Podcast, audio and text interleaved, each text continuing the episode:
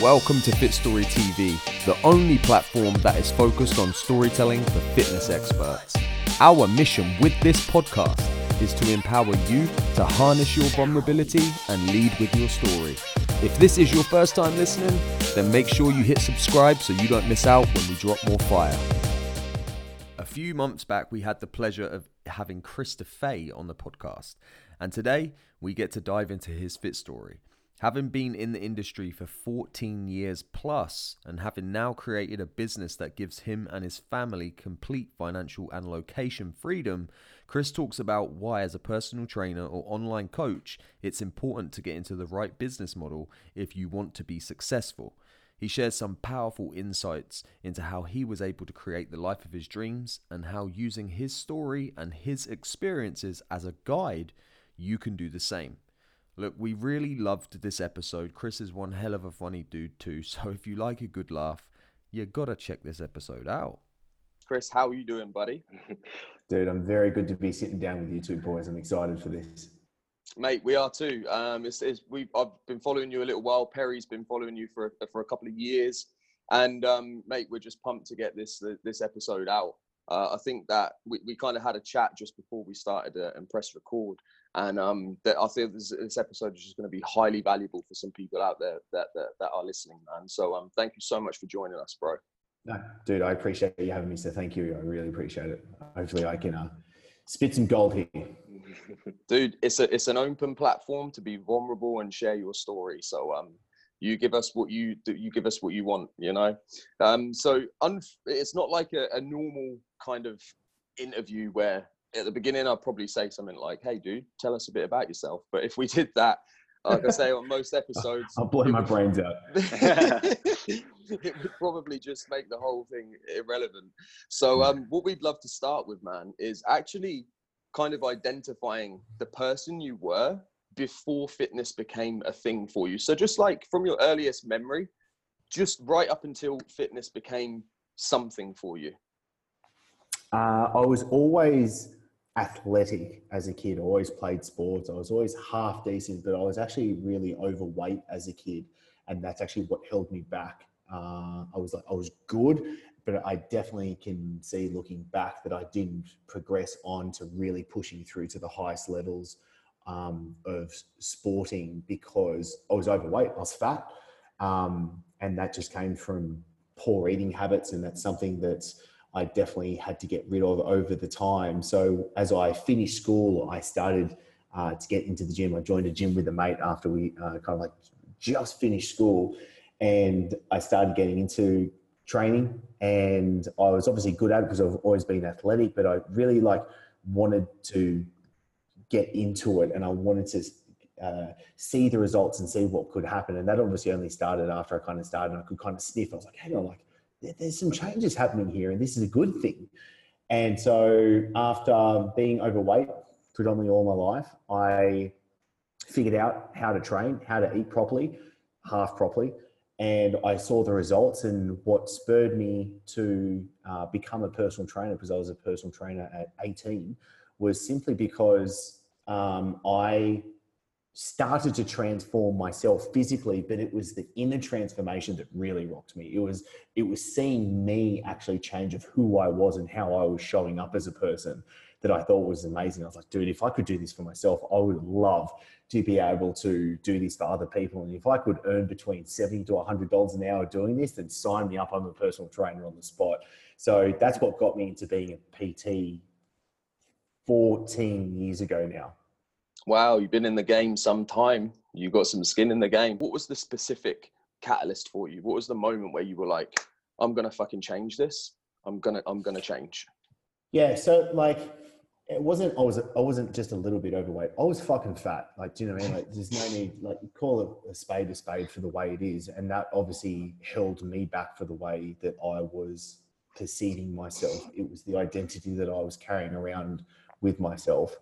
And so I, when I left school, I got a nine to five job managing a warehouse. And it was a pretty good job for like someone that was leaving school.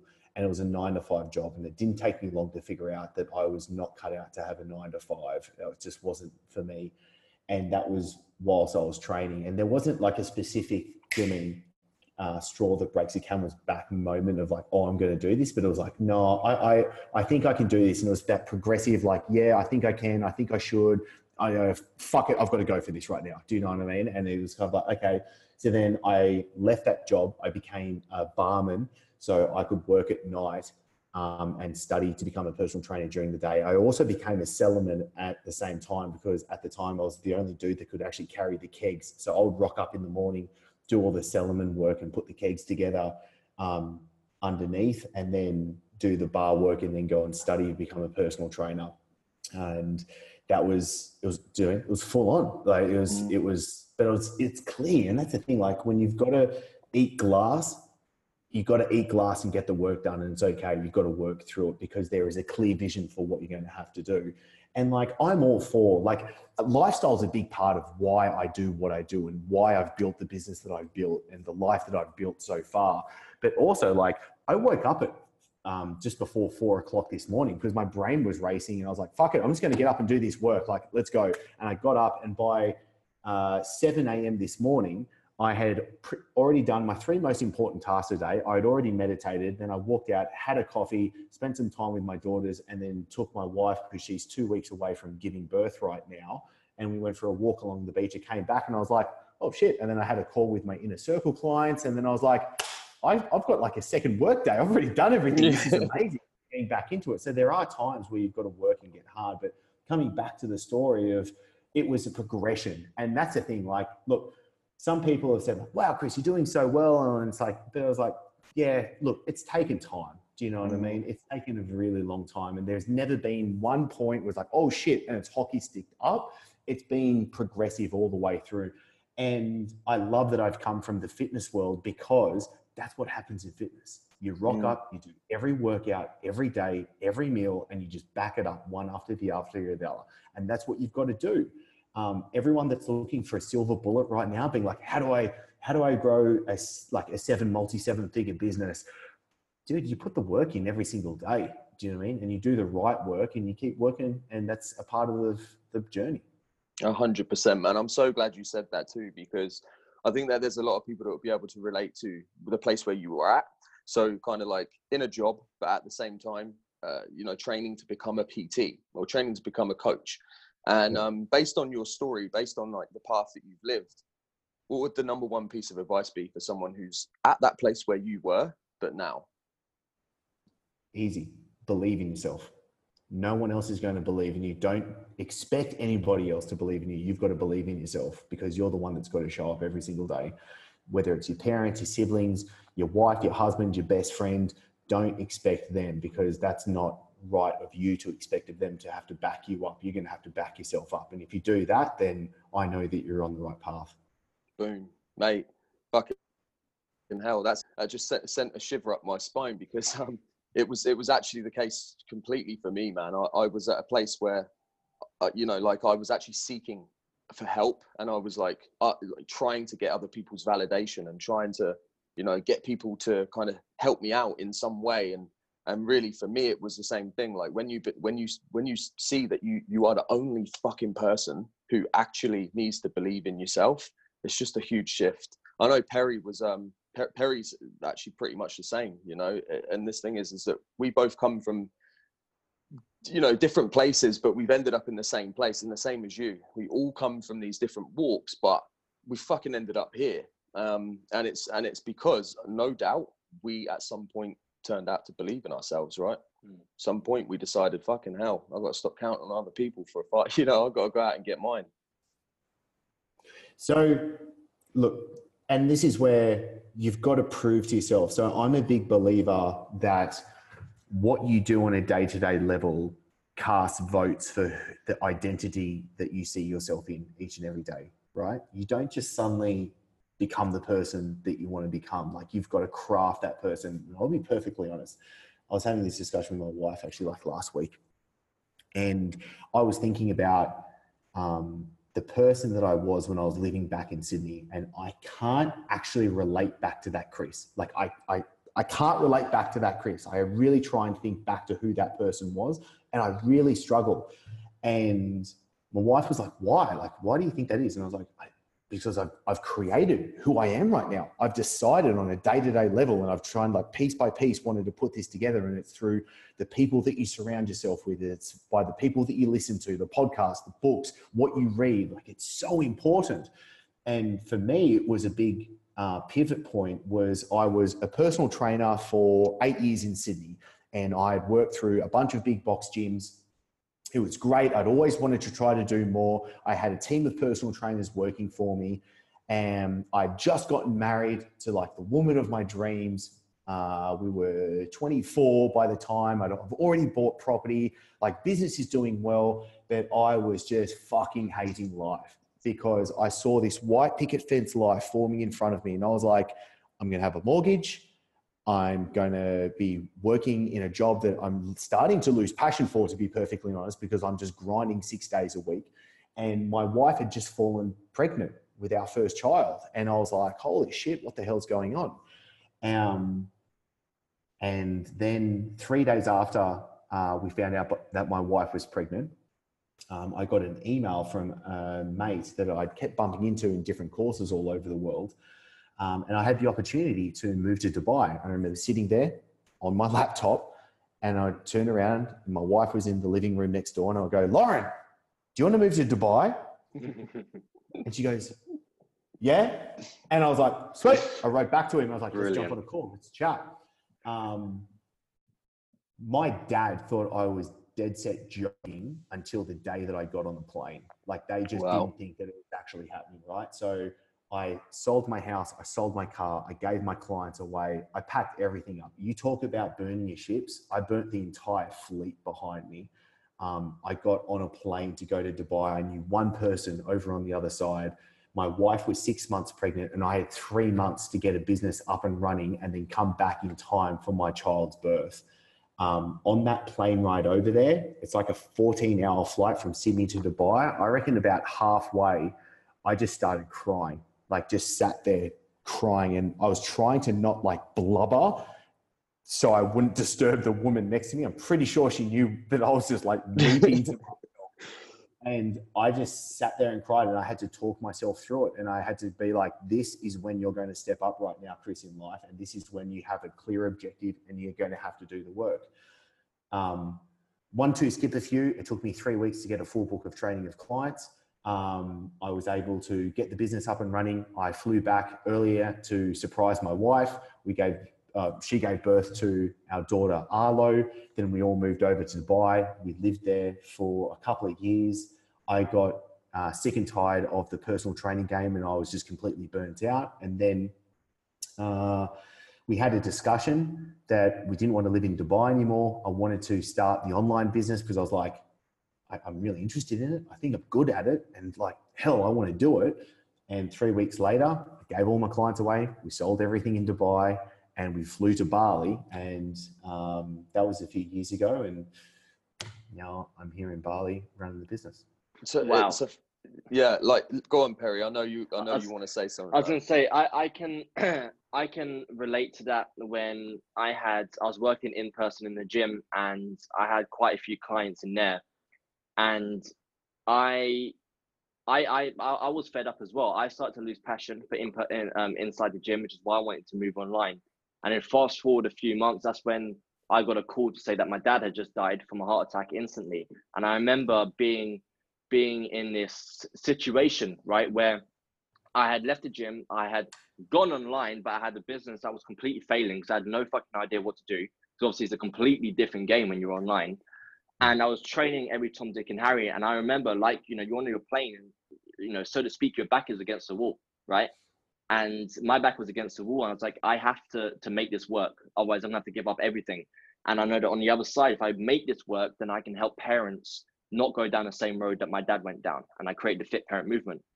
Um, but the question I have for you is, when you was in that moment on on on the plane over to Dubai, and you know you you were crying, did you because I asked myself the same question. Did you have full belief that when you land in Dubai that you'd make it work? I had no doubt it was going to work. I knew it was okay. going to happen. And you know what's really weird? So like, so I got there for th- and for three months I had to get everything up and running. I slept on a mate's couch for three months, right? To make sure that I could like just get everything to happen. So I slept on a couch for three months.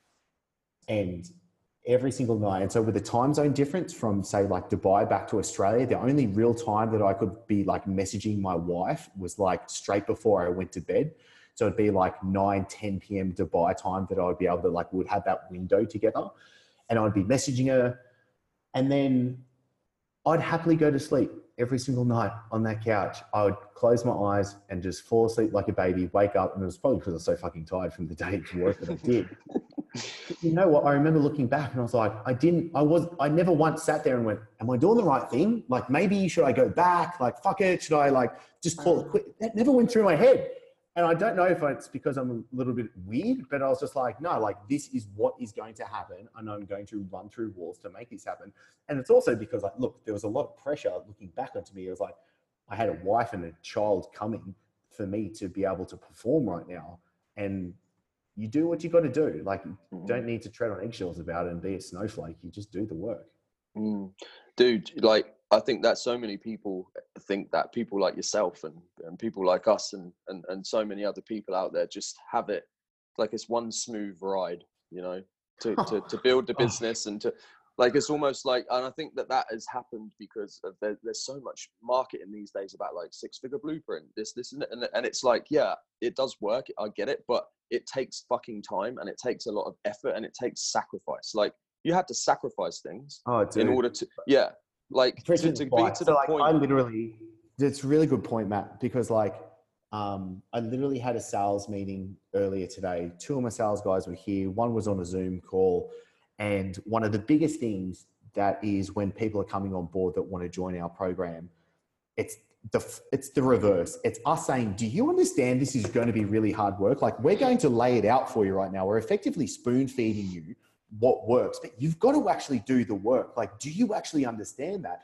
And a lot of the time, it's actually the, our sales guys' jobs to say, we don't think you can actually follow through. You're not a good fit because the thing is, this is going to be a working relationship right now.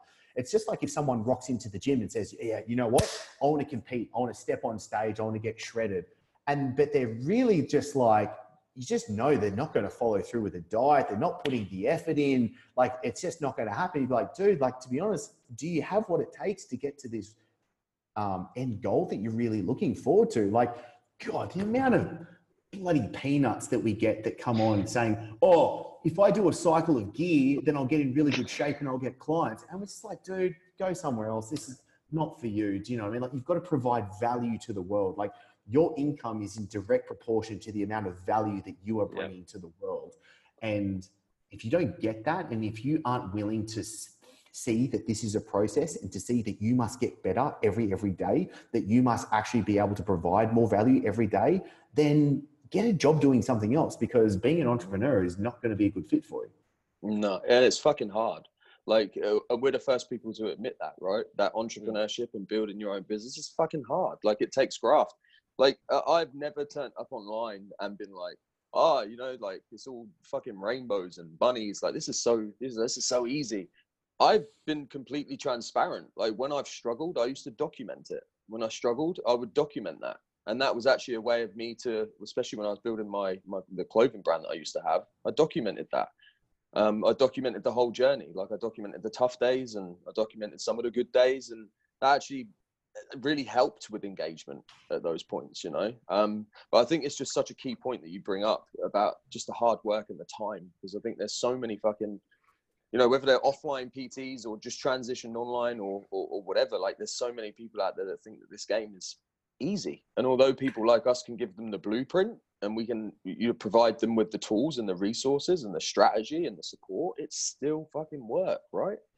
Like it's a good point you bring up but like like let's be perfectly honest. A lot of people are comparing themselves say off instagram right? And it's all just like wow everyone's living such a great life. And i think there's going to be some serious studies coming out soon showing the actual like massive problems that are leading to like depression and so on that Yeah. come from the comparison that happens on social media. Now obviously say with us wanting to be authentic on social media and even the platform that we're doing right now really wanting to talk about the the truths of what's going on i still don't think it's good because i feel like for someone to be like what's really going on? Surround yourself with the people that are actually doing it. Do you know what i mean? Like i was in Um, I was in a mastermind, not that it was a few weeks ago, and it's just seven and eight figure entrepreneurs in this mastermind. And we just sat there. And you know what the biggest things that came up? I'm feeling fucking lonely. I'm really depressed. My, I'm struggling to being able to um, juggle everything like with my family. Do you know what I mean? Like I've got no friends. Like these are the real things that are coming up. I also remember, you know, I remember being in. Uh, it was a while ago. I spoke at James Schramko's um, Superfast Business event a few years ago, and I got to sit in with his silver circle. James Schramko is awesome. He's like, he's like one of the dudes that I say really helped me get online at the start, right? And so I was just like totally starstruck when I first got there. I was like just started, and I was like, "Oh my god, this is amazing!" I'm getting fangirl um, moment. yeah. This exercise where everyone walked up, everyone got a post-it note, right? And everyone walked up to the wall and said, like, what are they struggling with? The extremely vast majority of people, it came down to feeling guilty that they're not with their family when they're working, but then when they're working, they're feeling guilty that they're not with their family. And it's just a vicious cycle. Do you know what I mean? So that's just one example.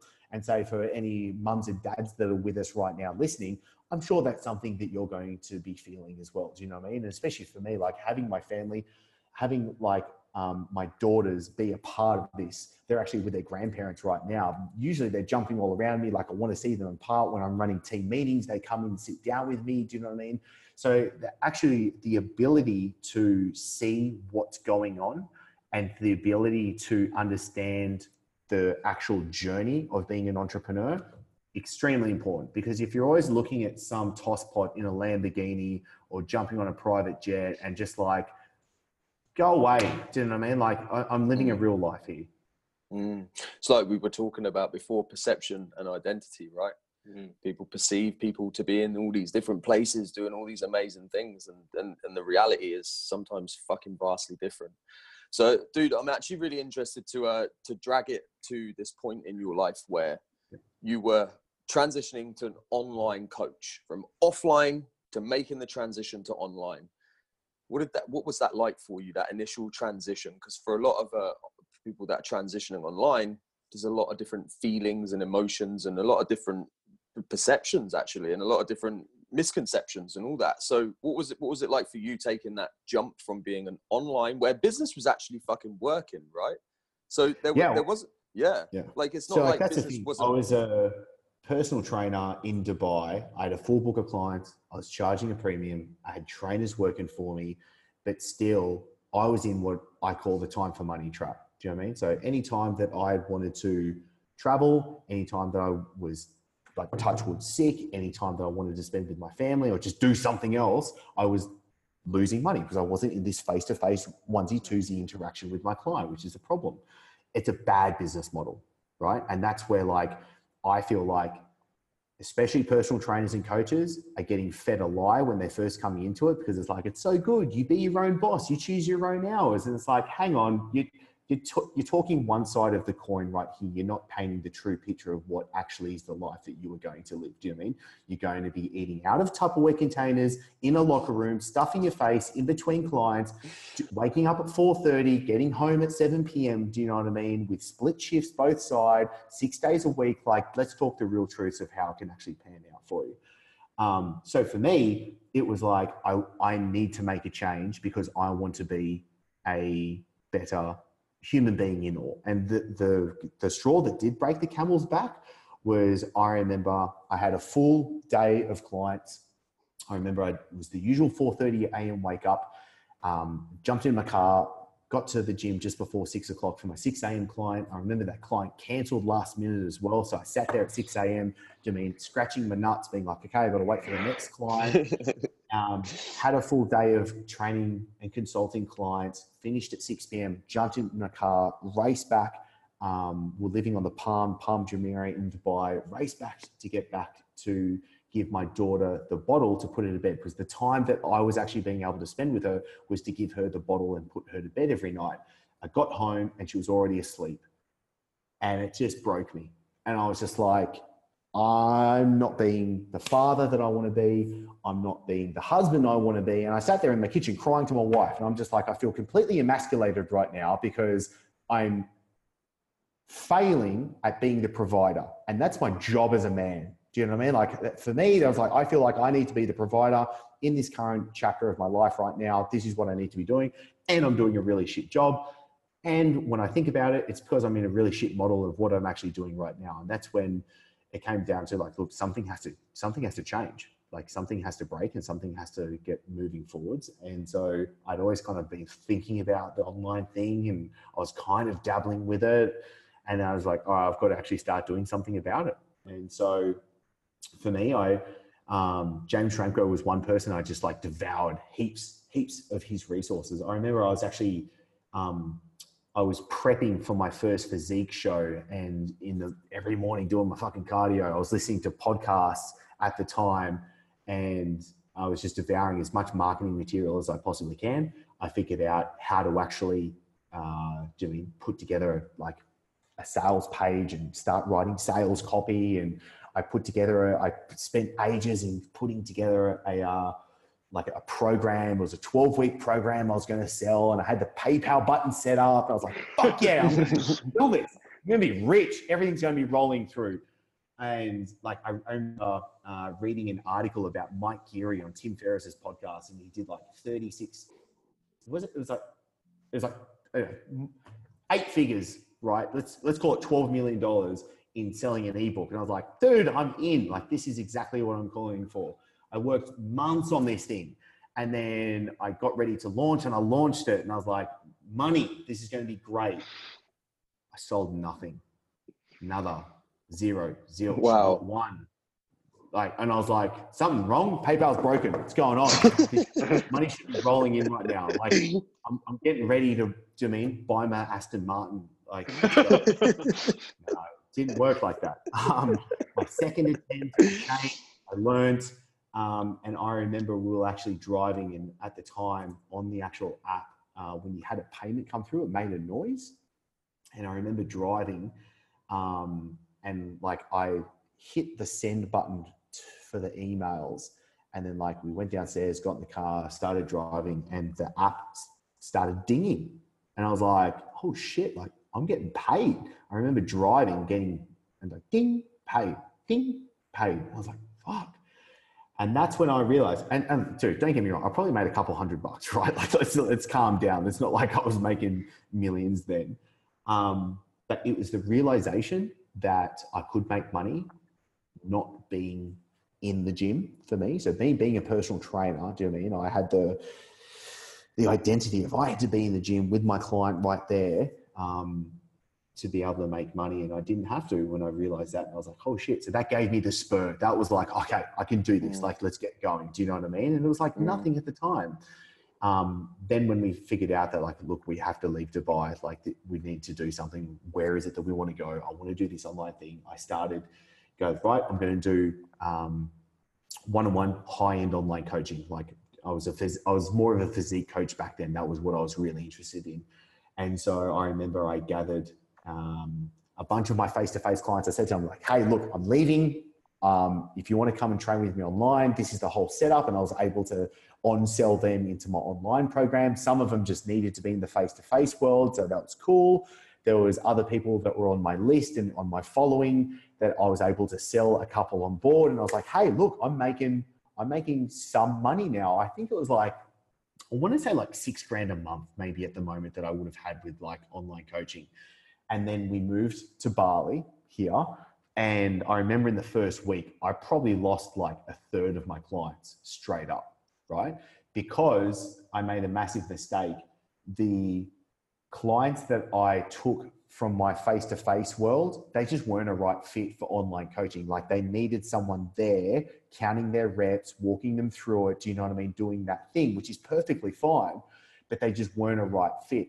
And it would have been a combination that I was just really shit at actually running an online business at the time as well. Like, let's not pass that fact. And so I remember like moving countries and then now the online business that was supporting myself and my family, I just lost a third of the income, like felt like that.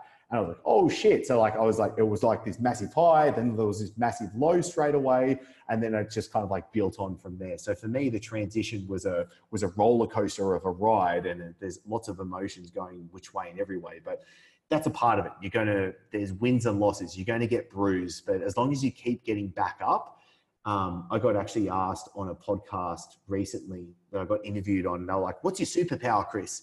And I went, um, "I think it's that I just keep going and I keep pivoting. Like I'm always constantly trying to reiterate. I'm always constantly trying to get better. We're always trying to see like where's the fix, what needs to happen, and from that constant progression." You get that little bit better throughout that process. So I think that's something that's just super key for everyone listening right now. So I could give them a little bit of a, do you know what I mean? a tap on the shoulder and say, you know what, you can do this. You just got to Mm. keep at it. Just keep going. You know something that you that you just said a second ago was interesting about the the mindset that you were in as you transitioned from offline to online. Um, now the reason why i think this is just an important thing to just touch on real quick is that a lot of on offline trainers they may be charging i don't know let's say depending on where they are between 20 30 bucks 50 bucks maybe even 60 right ranges but it's relatively low ticket in comparison to what you can earn online as an online coach with high ticket sales. So for you how did you know that you were going like did you start just charging more money when you transitioned online? Or did you kind of like because a lot i see it a lot and you probably do too right? I'm going online. What am i charging? 50 pound a month 70 pound a month 100 pound a month. I'm stopping there because i can't possibly charge anymore because my mindset is in the face-to-face thing which is i trade one hour of my time and my expertise for this for this 60 pound or the 70 pound so what was that like for you making that transition and and the money mindset elevation that you that you went through So let me weave this in so my experience actually has something practical for the listener right now for them to be able to get better from.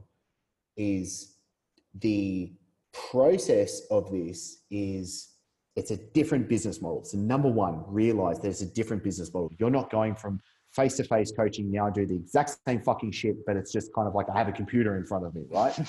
it's it's different. So the biggest thing that I actually see coaches get wrong from the very get-go is that they're actually in the wrong business model and they're working so hard on a day-to-day level and they're actually kind of building their ladder of success, but they're building up at the wrong wall, right? Because they're going to get capped and they're going to get capped in multiple different areas. So usually it's the time investment, it's the money investment, and it's the energy investment that usually go wrong with those sort of processes as well. Um, the other thing is, and this is what I do with clients that come through. I would say, like, Matt, how much money do you want to make? Like, just for shits and giggles, just play with me. How much money do you want to make, Matt? 2k a month Cool, 2K a month. Why isn't it 4K a month, Matt?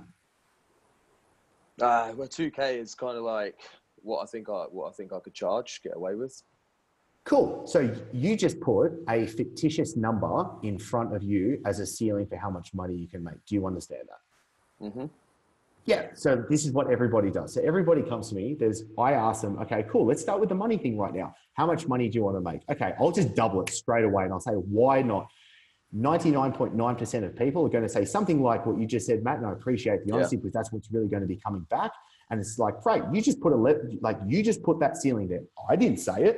Do you know I mean? Perry didn't say it. You're the one that said it, right? Mm. And so there's two reasons. One, understand that your mindset right now is capped at that level. Number two, let's say for example, you go, okay, okay, all right.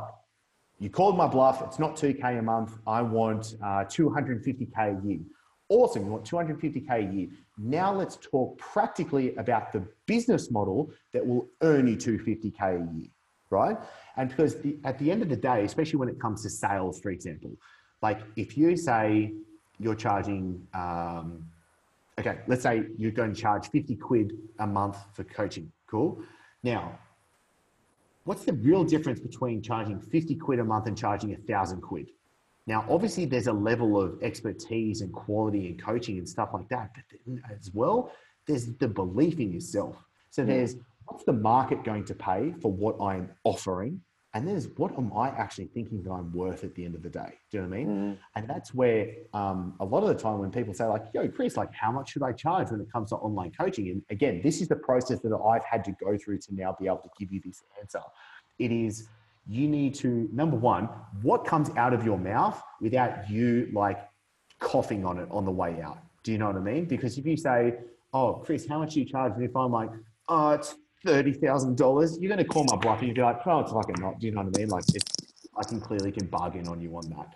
Now, if you are understanding of how much the market can pay and your understanding of the value that you're actually giving, and you actually believe in yourself, I would say you're in a pretty good shot for knowing how much you can charge for your actual coaching at the end of the day. Um, so when it comes to me, I started off really low, right? And then I added a little bit more. Mm. I feel confident in this. I'm getting better. Now I want to be able to, I'm like upskilling myself. So now I'm a better coach. Now I can charge a little bit more. And then that process continues, continues, continues. Do you know what I mean? The yeah. other thing that I don't like is I don't like a coach coming along and being like, oh, that dude's charging a thousand quid a month. I'm going to charge a thousand quid a month. And I'm going to be like, it's not the same. Do you know what I mean? Because you're delivering completely different amounts of value and you're not as good as that person right? Yeah. So there is a discrepancy when it comes to that. Does that answer the yeah. question? Uh, mate, definitely. Like laddering, yeah. basically laddering your price as confidence builds. And that was uh, that's actually some of the advice that I give to, to our clients too. Like some of them come to me and, and Perry and they'll say stuff like, ah, you know, like I, would I'd like to be earning, and it's usually around the whatever replaces a typical salary of a job, like one and a half to two k, or maybe two point five k per month. It's just like where people's head is at, like you said, the mindset. And the advice that, that I always give to people is look, ladder your prices. So instead of going from a hundred pound a month to a thousand pound for your program, just ladder it. You know, just ladder it. And as you build confidence in the sales process in, and you get better with marketing, you get better with your copy. And as you just develop and get better, which happens over time, then you reach the point of where you want to get to. You'll reach the free month, the 3K months, the 5K months, the 10K months. That's going to happen for you but it's it's you know like dude starting off as someone who's like i'm here at 1000 and i want to get the 10000 10, 10k months that's fine to want that and to desire that and to and to, to to want to work towards it but i 100% agree with what you said. Just ladder your ladder the price as you build your confidence. So do you want to go deeper into pricing? Fuck yeah. Yeah. Okay let's do something. This will take a couple of minutes okay? So um, the one of the easiest ways I explain to coaches for them to understand pricing at the end of the day and what's involved with pricing. Okay, think of a seesaw, right? Think of a seesaw when you're as a kid, right? So on one side of the seesaw, you've got your lead, your prospect, somebody that could potentially buy from you, right? And what they've got is they have their um, untrustworthiness with you right? And on the other side of the seesaw, you have your selling ability and your offer, right? So it's got to weigh each other out. So what happens is, let's say you've got a, you're charging a $20 fitness product right now, Matt, okay? And me to charge a $20 offer, how much of an actual value and selling ability do I need to overcome your price resistance? Not much, right? I could probably do it with a Facebook live stream let's say, for example. So my selling ability on this side is pretty low. Cool. Let's say I'm selling a $200 product right now. Okay. So your um, price resistance is going to be stronger because we're, we're at a higher price. My sales ability and what my offer is, I've got to give more to sell a $200 product. And I've got to be better at my sales ability to be able to sell that $200 product to match the seesaw of the price objection. Cool? Cool. $2,000 fitness program right now, okay? You're going to have a really strong price resistance on this side of the seesaw. And for me to be able to sell that, I've got to give you more. So my offer goes up and I've got to be able to sell better. So maybe I've got a sales video, a webinar, there's an email series, like fancy internet marketing mumbo jumbo shit, right? To sell a $2,000 product. Okay, so you understand that we've got a difference between the two. All right, cool. So let's think of it a $20,000 fitness program, okay? $20,000. Is there high price resistance for somebody to spend $20,000 on a fitness program? Yes or no? Fucking A. Yes. Fucking A. Mm-hmm. There is a lot yeah, of price resistance for a 20 grand program, okay? For me to sell a $20,000 program, let's think of your local and average CrossFit trainer right now, okay? How much does he have to give to sell a $20,000 program? Dude, he's got to give everything in the kitchen sink to be able to sell a $20,000 program. There's one on one calls every single day. He's giving you a back scratch. He's patting your hair to go to sleep. He's giving, he's cooking your food. He's doing the whole thing, right? How's he going to sell it? He's got everything. There's Facebook ads, there's webinars, there's email series, there's one on one calls. Like there's there's a face consultation that has to happen. Do you know what I mean? Everything has to happen on a priceability. Okay, that's the CrossFit trainer. Now, think of it. I can see to the your left ear, Perry, Total Recall by Schwarzenegger, the book, right? Yep. Yep. Right there. Okay. What does Schwarzenegger have to do to sell a $20,000 fitness program? Not much. It's probably a, hey, come around, let's have a workout together at Gold. And he does it through one tweet, right? So his offer is gone way down and his sales ability needs to be right at the bottom. What happens at uh, Seesaw? It's the fulcrum. The fulcrum is what determines how much you need on what side for how heavy it is. Okay. So the CrossFit trainer needs it all the way over to one side, and Arnie needs it all the way over to the other side. So it's the context of where you're coming from that actually determines how much you can charge and how you're actually going to sell it at the end of the day. So you just need to think of yourself am I the local average CrossFit trainer or am I Schwarzenegger? Right? The more that you can increase your context in the marketplace, the easier it is it becomes for you to sell and the easier it is for you to sell at a higher price. Does that make sense? Boom. Love right. that, man. That's how you Absol- have pricing. Absolutely love that, man. And um, I was actually speaking to somebody yesterday. This this this this guy's been messaging me back and forth, and um, he says that you know he was like, oh, I don't really know, you know what to charge this is what he said. He said, I don't really know what to charge. I know I want to charge, you know, relatively high, but I don't really know what to charge. And I said, well, what, what do you feel confident in charging? He said, well, I don't know. I could probably sell my program for 800 pounds, right? And I basically brought it back to asking him one simple question, which is completely in context to what you just said. I said, what's your level of online authority right now? What's the level of authority that your brand has? And he said, well, how do I know that? I said, well, look at the levels of engagement that you get look at the levels of uh, look at the amount of when you post how many people like the social proofing that builds up. Like you've got to look at your level of authority and then leverage that against what you think you can charge. Because there's people out there that say fuck it i'm going to charge a thousand pound for this coaching program. Well do you know what? If your level of authority online as your personal brand is low you ain't that's no way it's going to happen for you it's just not and it takes time to build authority just like what you said arnold has taken time to build his authority he's been in the game for fucking years you know he's won the most prestigious bodybuilding titles on the planet and that's why he get away with the it. Terminator. He can charge whatever the fuck he wants. Exactly. Yeah. yeah. and if he did, if, and if you don't buy it, he'll just fucking fuck you up. yeah, like so to take that one step further as well from what you said, the level of authority, absolutely, but it's the level of authority to that person that you're talking to. And this is where I think most coaches actually go wrong is they're trying to gauge themselves on the marketplace as in a big wide hole and they're not trying to think of like be the specific. Like a lot of the time you shouldn't try to play against the influencers you should play a different ball game, right? It's a whole like blue ocean, red ocean scenario. Like if you're not at that level and you don't have that level of, um, I hate the word influence, right? Then you need to play a different ball game. And this is where I actually think, say, like good personal trainers, good coaches actually have the upper hand because you can have more authority with your specific market, with the specific person that you can attract and that you can have talking to for you to be able to sell that thousand dollar program. Do you know what I mean? But it doesn't mean that you can sell that thousand dollar program by jumping on Instagram and taking a selfie of your six pack. Like that's just not not going to work. Mm, mm. Used to. Sometimes yeah, yeah. it doesn't anymore. That's, that's a good point the shit that used yeah. to work five years ago, and we still get this, the shit that used to work five years ago doesn't work anymore. It's a different ball game. Mm, completely, man. It's a it's a different ball game entirely. So I'm interested, man. Like you, you reached this point where you kind of uh, we're gonna wrap it back to your story. Um, we just delivered some. By the way, we just delivered some incredible fucking value. that was yeah, yeah. Like ridiculous value. Um, sorry, so I completely took that off a tangent. That was not nothing to do with dude. But but but you know what? Like it, it was it, it was it was gold, mate. Uh, and people yeah. that are listening are definitely going to be able to take that that that information, that advice, and, and run with it. So, mate, that was epic.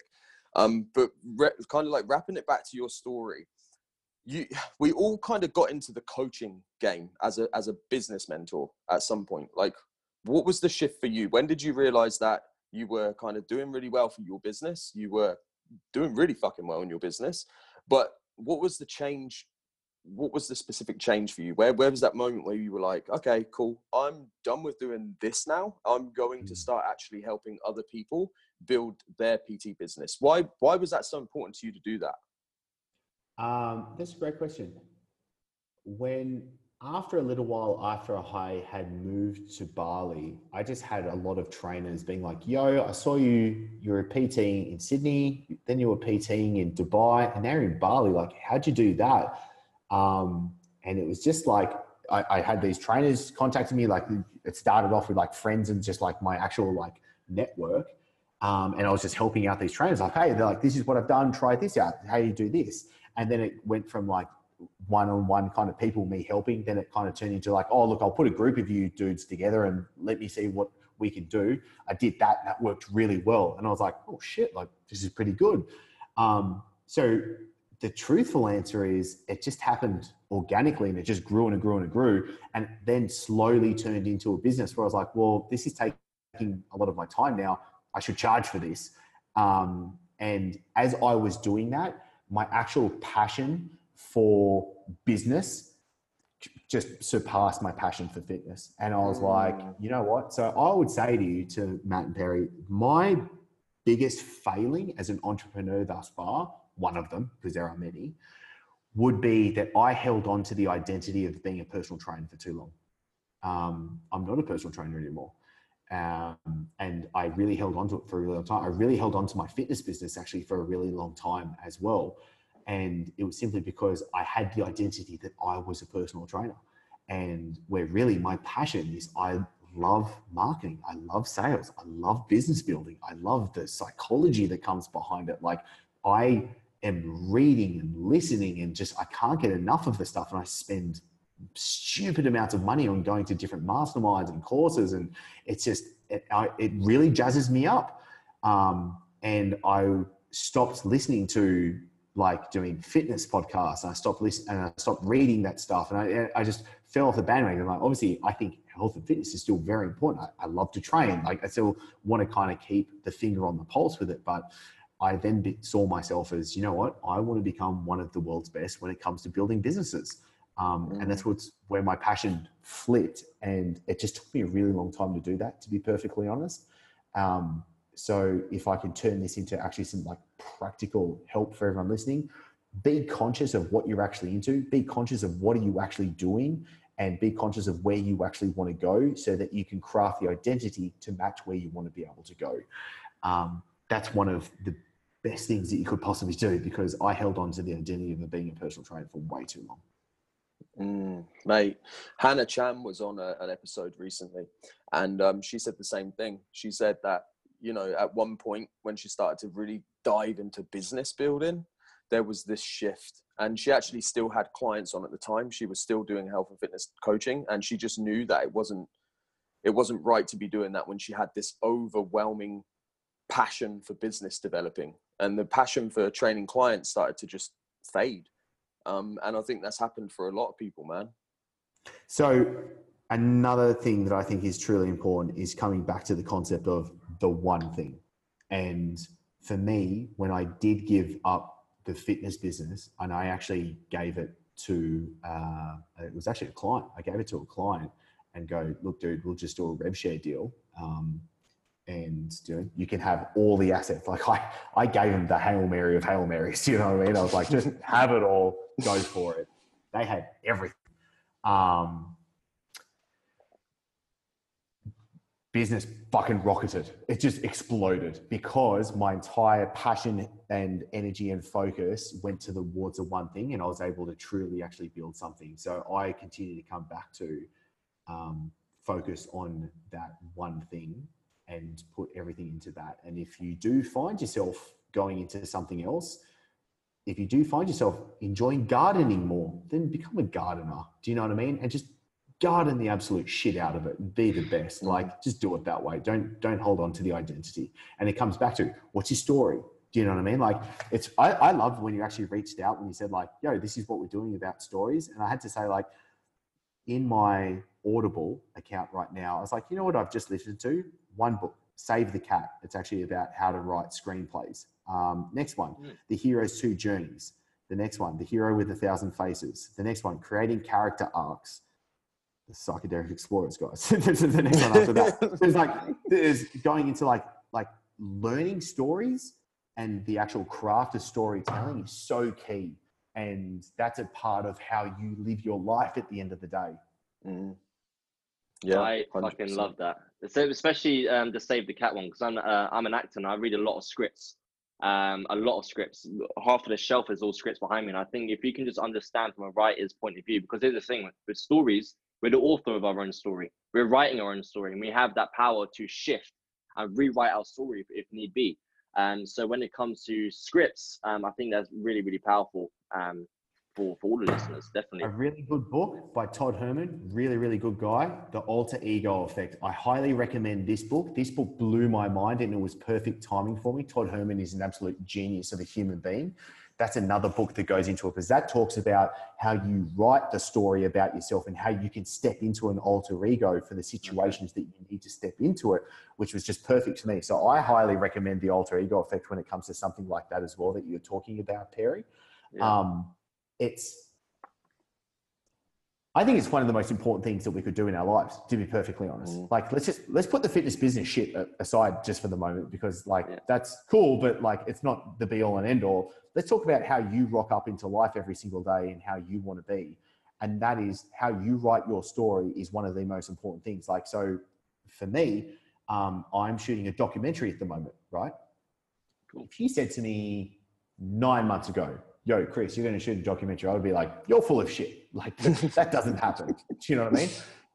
Um, at the start of the year, I thought I'd run a bit of an experiment. And I was like, you know what I'm going to do? Um, I'm not going to write goals down. Fuck goals. And I was like, I read another really good book.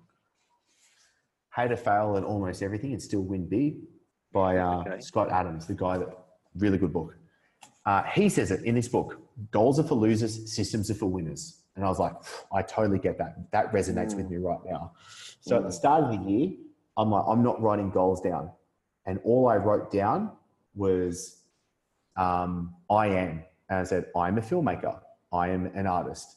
Um, I am a CEO of a eight figure business. I am. I, I wrote a bunch of I ams, right? And I'm like, I'm just going to live my life as that person. And I'm not going to be like, this is the exact thing. And, you know what? It's been fucking brilliant. It's been so good, especially for me, like actually shooting a documentary and writing and writing like a fucking script. And I was like, how the fuck do I write a script? And I had to go out and learn how to write a script and how do I start interviewing people and how do I get some really big names on it? And how do I get a film crew and how do we shoot it properly? And how does the editing have to go to be? And what about publishing and distribution and all that kind of shit? I had to step into somebody else. I was not a personal trainer anymore. I was now a Mm. filmmaker. And I was like, holy shit. And then I found myself, um, like one brilliant moment was, do you guys know who Chris Bell is? The guy that created uh, Bigger, Stronger, Faster?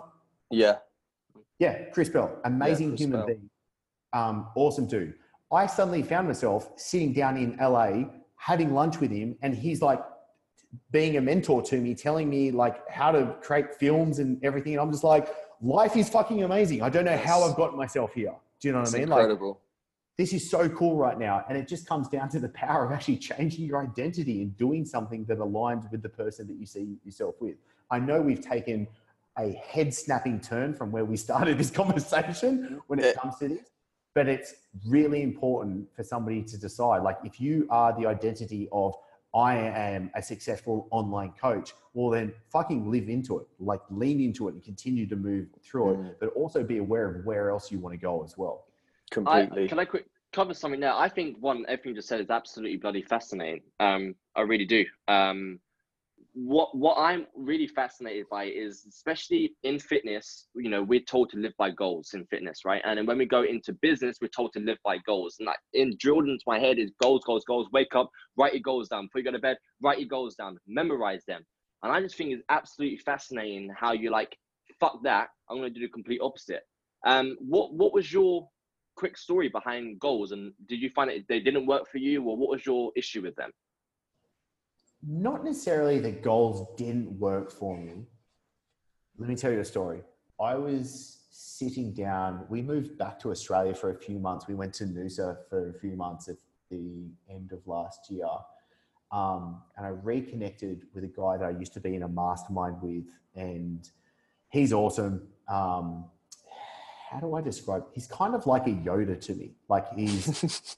some people would think he's like super woo woo. Like we're talking psychedelics. Like I'll talk mushrooms or ayahuasca and stuff like that. I've got no qualms about it. Do you know what I mean? And we were sitting down and we are having uh, lunch one day, and we were talking about identities and we were talking about doing how do you actually see yourself and how do you rock up he said something to me really profound he goes what do you, what sort of pressure do you think you put on yourself calling yourself an entrepreneur and i was like well like you've got to perform like you've got to build a business like you've got to make money you've got to get the team going you've got to like you've got to do all this shit he goes what sort of pressure do you think an artist sees upon themselves and i was like None. An artist rocks up and does their creative work, and some people think it's shit, and some people love it, and it's all completely subjective. Do you know what I mean? And the artist does its work. He goes, "Yeah, I see myself like an artist," and I was like, "Dude, I got goosebumps saying that." I was just like, "Talk about mind fuck." I was just like, "Oh shit!" Like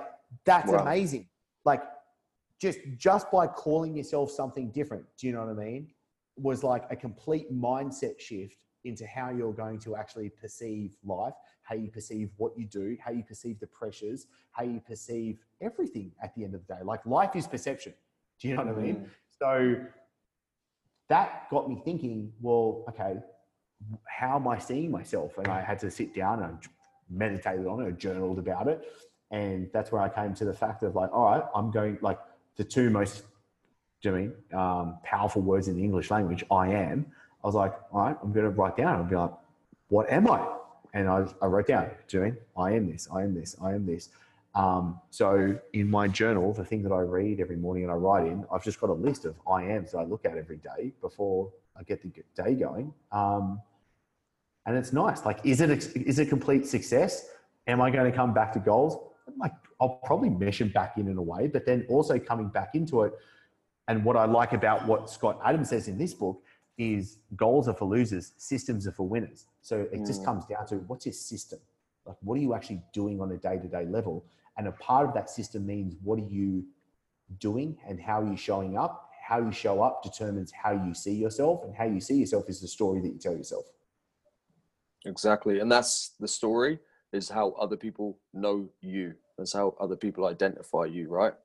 Which is just fucking, yeah, mate. I'm so glad that we did venture down this route of talking about this because this is the thing. It's like the beautiful thing about Your Fit Story TV is that it's not it's not just like those those basic questions with one kind of specific outcome. This is what's beautiful is that we're able to just take different kind of different paths during this this this conversation and it's going to be even more valuable because it's so it's such a broad spectrum of perspective for people you know so mate can i say one, one more thing matt is let's say you started this interview and you go, Yo, Chris, how do we get more leads? I want more leads, right? A big problem that most people, most business owners, let's just class it all business owners, where most business go wrong is they're answering a symptom and they're not answering a problem, right? And this is the difference. Why? This is the actual concept that I'm shooting this documentary off why do two people get given the same diet, the same training program, and one person doesn't change, maybe even gets in worse shape, and the other person gets in great shape, right? There's one scenario.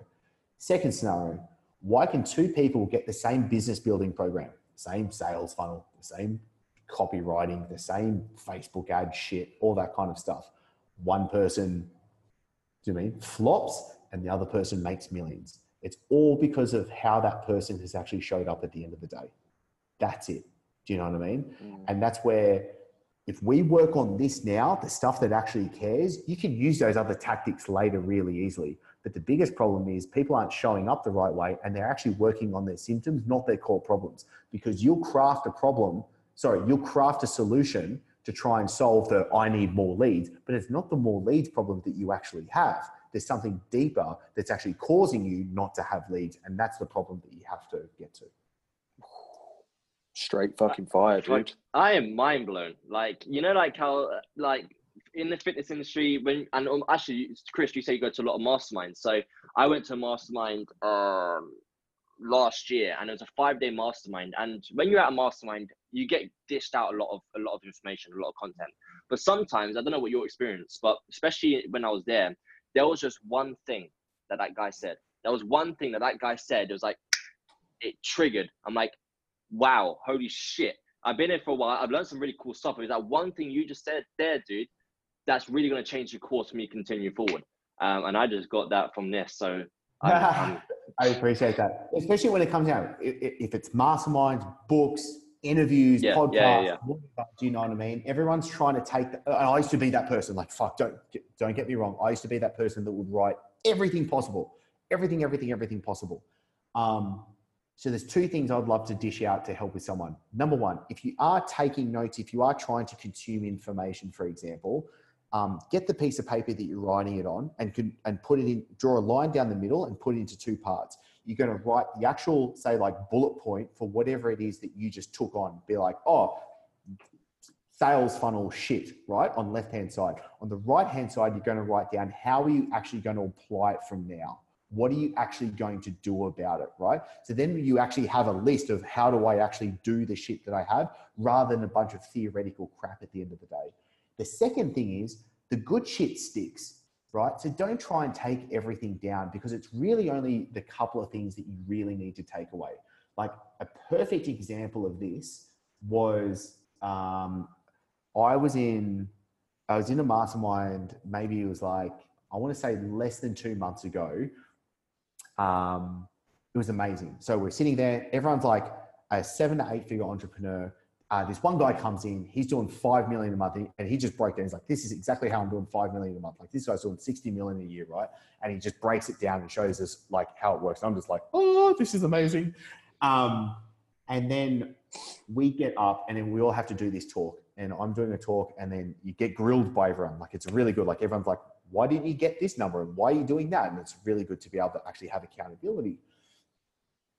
One guy sitting down was like, "Oh, have you thought about like this, this?" And then this other guy next to him goes, "Yeah, have you thought about this?" There was three points, right? Three points, and I was like, "Oh, that's really fucking smart. I'll write that down."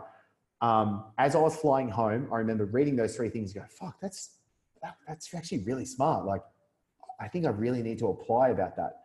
Um, that was the first things that we applied as a team when I got back. And I, I'm going to say numbers, and I'm, I don't say it to impress. I just say it to like express to you what's possible when you actually do the shit that works and stop trying to do a hundred million different things. Um, we did $140,000 of sales in one day. And in that week, we did $340,000 of sales just in that one week. And that was like, holy shit, this stuff clearly works. I cannot believe how have I gotten this far without knowing just those three little things. Like it wasn't even like gigantic, but it was applying them properly. Do you know what I mean? So when you say, Perry, that you go into a mastermind and someone drops a bomb and there's one thing and that's what you're going to walk away with, that is worth gold. And that's worth everything right there. Like people don't need mm. to think that they need to walk away with like a book full of notes full of stuff. One bullet point that can fit on a post-it note can make you millions. And that's the simple fact of it if you apply it properly. Mm. Implementation, right?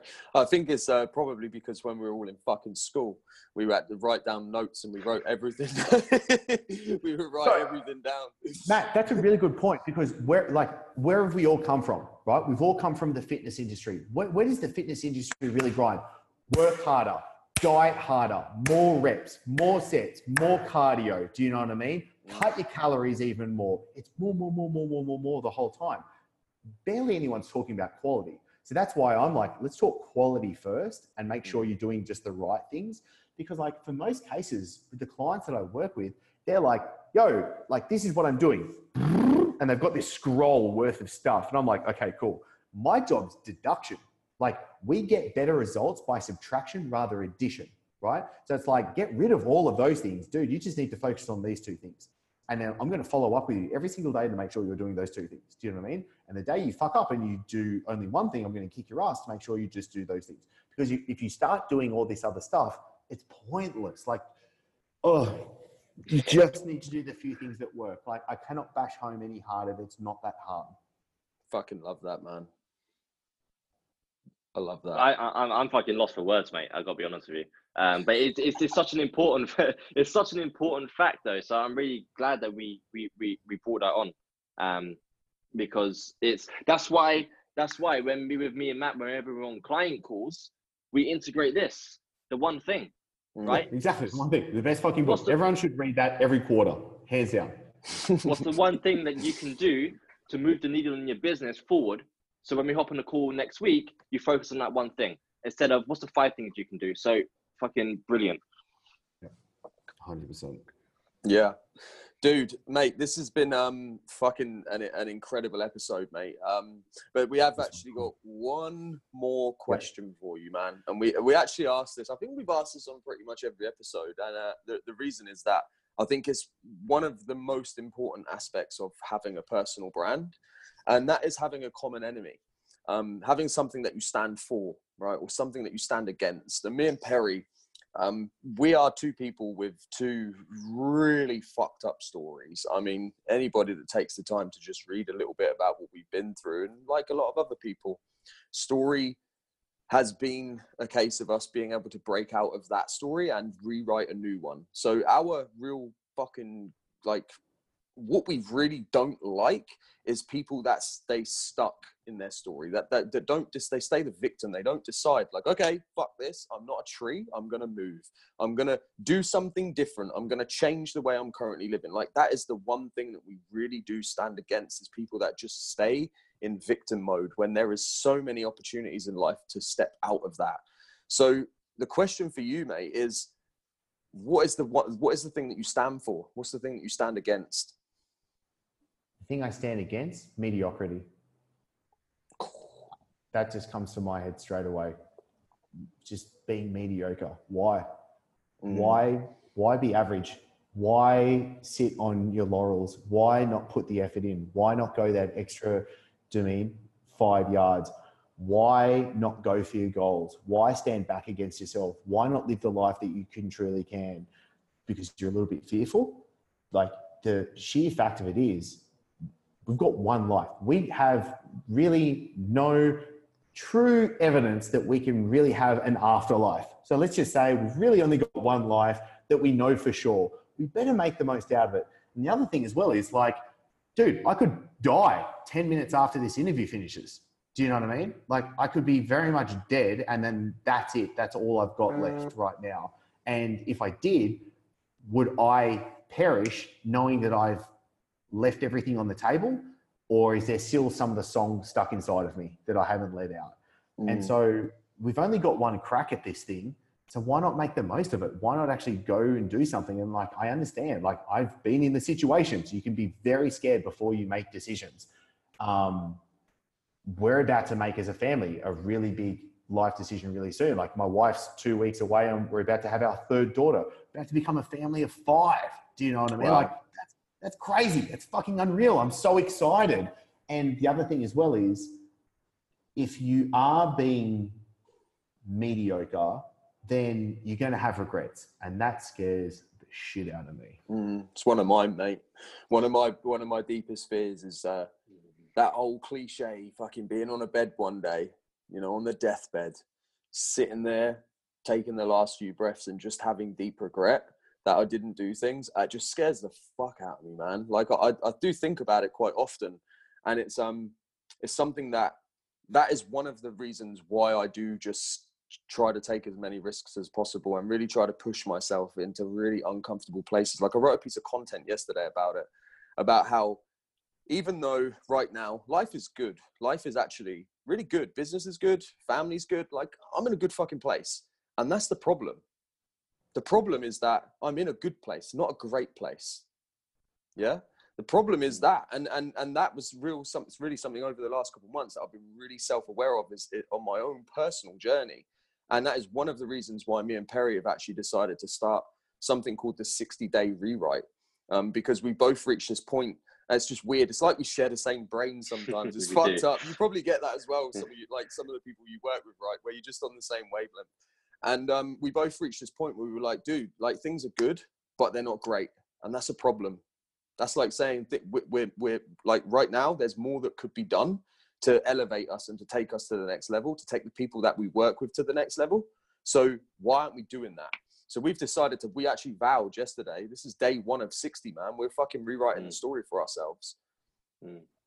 I love that. Yeah, like look, I've heard a quote before saying "Hell on earth is meeting the person that you could have become," and I think that's Ooh. true.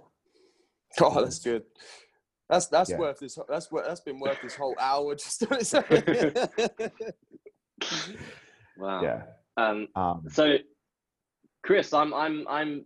I think the last question I have, which would be a quick one, is moving forward, right? Because I, I followed you for a long time, um, uh, very, very closely, just because I'm a big fan, and so I'm very interested to know what the future looks like for you, um, and where the impact that you want to create and the road that you want to go down.